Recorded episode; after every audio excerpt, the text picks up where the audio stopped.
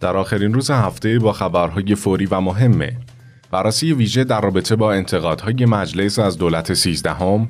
بزرگترین سرمایه دولت از نظر ابراهیم رئیسی. سیزدهمین سفر استانی رئیس جمهور به قوم.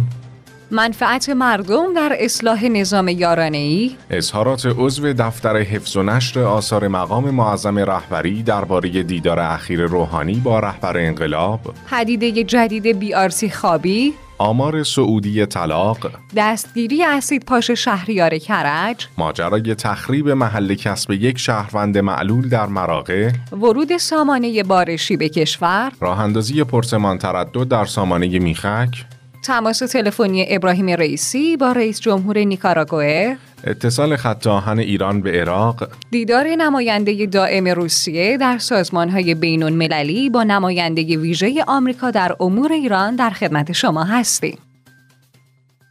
شنوندگان عزیز پادیو سلام. حالا احوالتون چطوره؟ من سعید مهرالی هستم به همراه همکارم سرکار خانم محدث سادات موسوی پور با خبرهای مهم امروز پنجشنبه نهم دی ماه سال 1400 همراه شما هستیم. منم سلام عرض می کنم خدمت شما آقای مهرالی و تمام مخاطبین دوست داشتنیمون. امیدوارم حال دلتون امروز پر باشه از شادی و رحمت الهی انشاءالله. خیلی ممنونیم از آرزوهای قشنگتون. اگه موافقین شروع خبرهای داخلی امروز با شما باشه.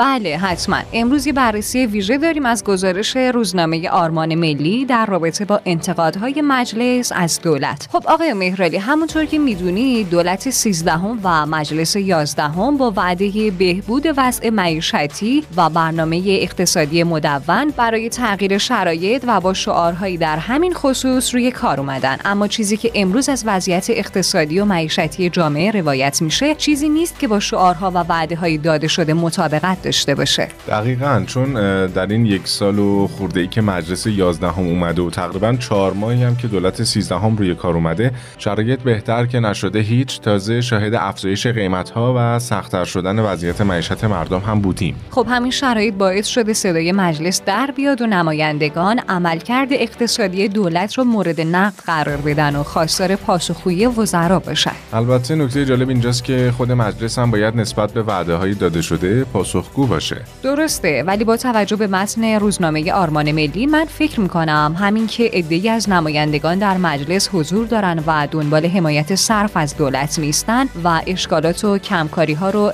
گوشزد می‌کنن جای امیدواری داره. چون موضع مجلس در قبال دولت طوری هست که حتی خوشبین ترین هواداران و حامیان رئیس جمهور هم باور نمی‌کردند که بعد از چند ماه از شروع کار دولت 13 هم دولت با این حجم از نارضایتی اعتراض و انتقاد از مجلس روبرو بشه. حالا جدایی از این نکات خانم موسویپور اگه یادتون باشه در پادیوهای گذشته خبری رو داشتیم در خصوص انتقاد به اظهارات متناقض در دولت 13 هم. بله یادمه. الان از نظر خیلی از کارشناسان و تحلیلگران دولت هنوز به برنامه و استراتژی مشخصی برای اداری امور به ویژه حوزه اقتصادی نرسیده چون اظهارات متناقض زیادی در دولت وجود داره. مثلا امروز معاون اقتصادی دولت حرفی رو می‌زنه اما بعد رئیس سازمان برنامه و بودجه اونو تکذیب می‌کنه و در ادامه معاون اول صحبت های نفر قبل و حالا به این صورت. و این دور تکرار میشه که خب این تناقضا نشون دهنده عدم هماهنگی تو تیم اقتصادی دولته. درسته. تازه اگرم بخوایم بین دولت 13 و دولت 12 هم مقایسه ای داشته باشیم باید بگیم که در دولت حسن روحانی با وجود چهره ها و مقامات اقتصادی زیادی که حضور داشتن فرماندهی اقتصادی دولت در اختیار اسحاق جهانگیری بود و همه مردان اقتصادی دولت با ایشون هماهنگ می‌شدن و همه اظهار نظر واحدی داشتن. اما در این دولت هنوز مشخص نیست که فرماندهی اقتصادی با چه کسیه چون هر کسی برای خودش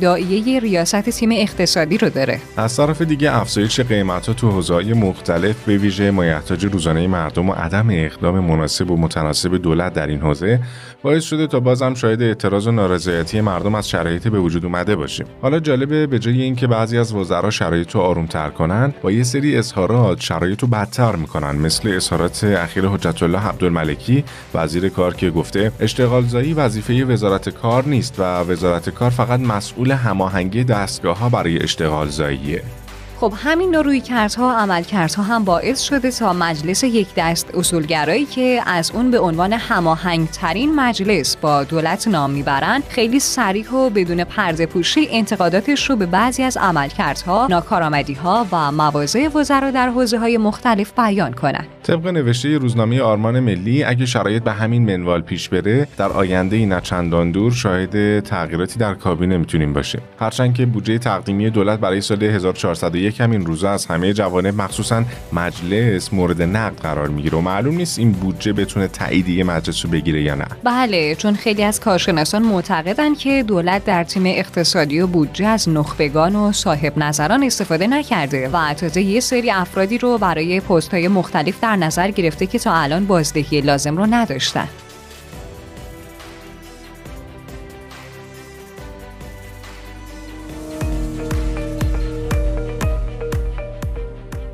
بریم سراغ اخبار داخلی امروز. سید ابراهیم رئیسی در جلسه هیئت دولت نسبت به بزرگترین سرمایه دولت 13 هم گفت بزرگترین سرمایه دولت اعتماد مردم به این دولته و تناقض در سخن و عمل این اعتماد رو مخدوش می‌کنه به همین خاطر دولت 13 هم نباید وعده ای رو بده که نتونه به اون عمل کنه.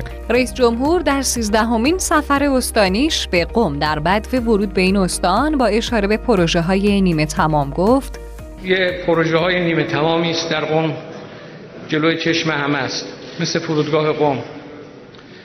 و این پروژه ها باید به یک سامانی برسه. برنامه رو طراحی کردیم انشالله بشه در زمان کوتاهی. این پروژه ها به سامان و به یک نتیجه قطعی انشالله برسه.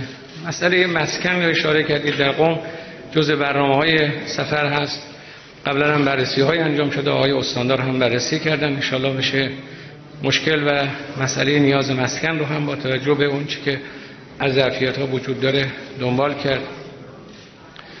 مسئله مهم آن است که قوم رو ما عنوان یک مرکزیتی که با 17 استان کشور ارتباط داره باید به عنوان یک استان محوری که هم مسئله معادن در این استان هم صنایع در این استان هم ظرفیت های بسیاری که در استان وجود داره و از همه مهمتر ظرفیت نیروی انسانی کارآمدی که در این استان ما داریم جوانان آماده کار که در این استان داریم باید نسبت بهش توجه خاص دولت بکنه. ما هم این توجه رو انشالله خواهیم داشت که مسئله قوم به صورت خاص بتونه انشالله در دستور کار دولت قرار بگیره و با همت مدیران خود استان جوانای خود استان کارش دنبال بشه.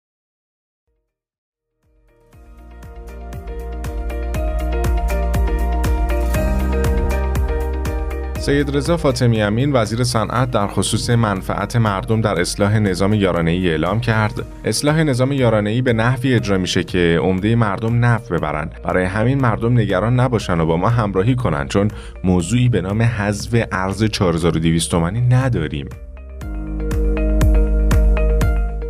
مهدی فضائلی عضو دفتر حفظ و نشر آثار مقام معظم رهبری درباره دیدار اخیر روحانی با رهبر انقلاب گفت این دیدار به درخواست روحانی و با پیگیری های مکرر ایشون انجام شده که البته جنبه کاری هم نداشت و به عبارتی نوعی تجدید دیدار بوده. فضائلی در ادامه هم تاکید کرد بحثایی هم که در این دیدار مطرح شد بحث‌های روز نبود و در مجموع یک دیدار معمولی بود. تازه دیدار دولت مردان سابق با رهبر انقلاب هم یک امر جدید نیست. آقای مهرالی پدیده جدید به نام بیارتی خوابی این روزها به وجود اومده که مربوط به اتوبوس خواب هایی که شغل و درآمد دارن اما نه اون قدری که بتونن رهن و اجاره خونه تو تهران رو بدن. ولی چون هزینه بیارتی خوابی برای یک شب حدود 12 تا 25 هزار تومنه خیلی ها به جای اجاره خونه در بیارتی میخوابن.